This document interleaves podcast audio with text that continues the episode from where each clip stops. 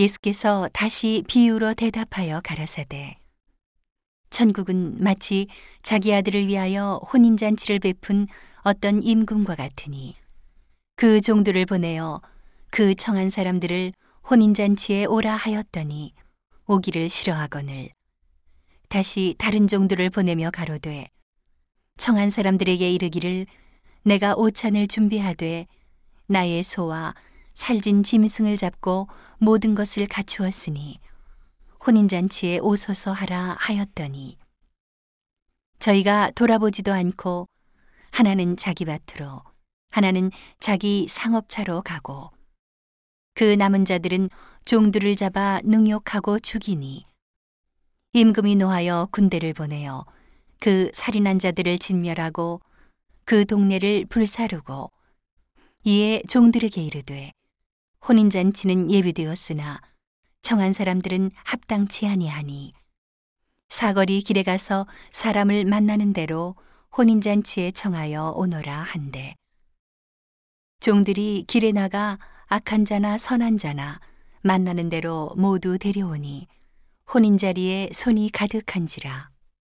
임금이 손을 벌어 들어올세 거기서 예복을 입지 않은 한 사람을 보고 가로되 친구여 어찌하여 예복을 입지 않고 여기 들어왔느냐 하니?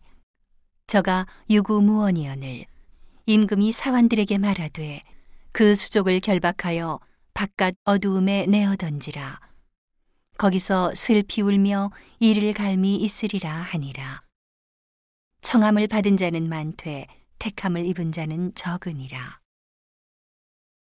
이에 바리새인들이 가서 어떻게 하여 예수로 말에 올무에 걸리게 할까 상론하고 자기 제자들을 헤롯 당원들과 함께 예수께 보내어 말하되 선생님이여 우리가 아노니 당신은 참되시고 참으로서 하나님의 도를 가르치시며 아무라도 꺼리는 일이 없으시니 이는 사람을 외모로 보지 아니하심이니이다.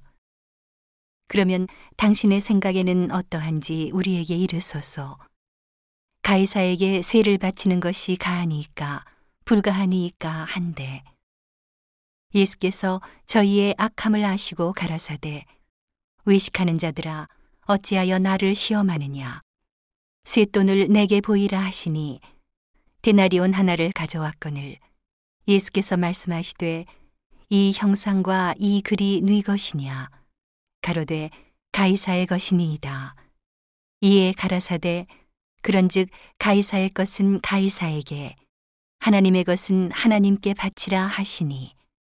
저희가 이 말씀을 듣고 기이히 여겨 예수를 떠나가니라.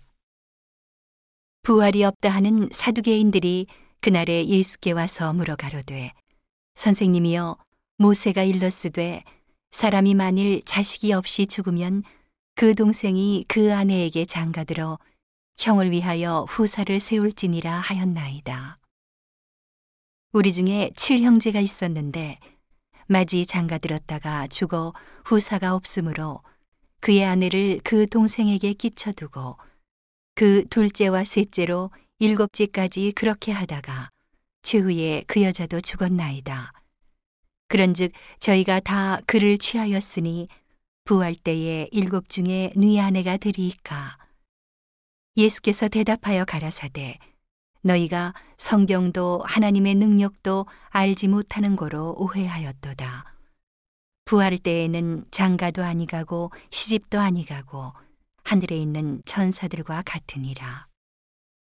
죽은 자의 부활을 의논할진대 하나님이 너희에게 말씀하신 바 나는 아브라함의 하나님이요 이삭의 하나님이요 야곱의 하나님이로라 하신 것을 읽어보지 못하였느냐?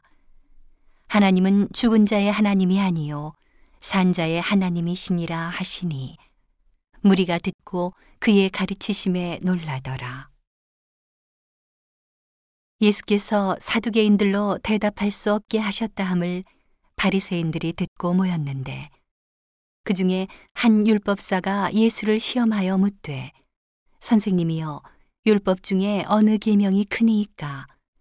예수께서 가라사대 네 마음을 다하고 목숨을 다하고 뜻을 다하여 주 너의 하나님을 사랑하라 하셨으니 이것이 크고 첫째 되는 계명이요.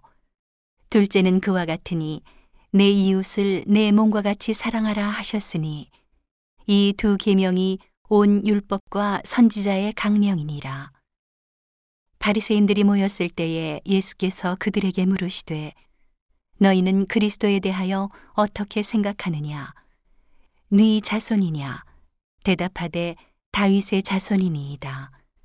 가라사대 그러면 다윗이 성령에 감동하여 어찌 그리스도를 주라 칭하여 말하되 주께서 내 주께 이르시되 내가 내 원수를 내 발 아래 둘 때까지 내 우편에 앉았으라 하셨도다 하였느냐 다윗이 그리스도를 주라 칭하였은즉 어찌 그의 자손이 되겠느냐 하시니 한 말도 능히 대답하는 자가 없고 그날부터 감히 그에게 묻는 자도 없더라.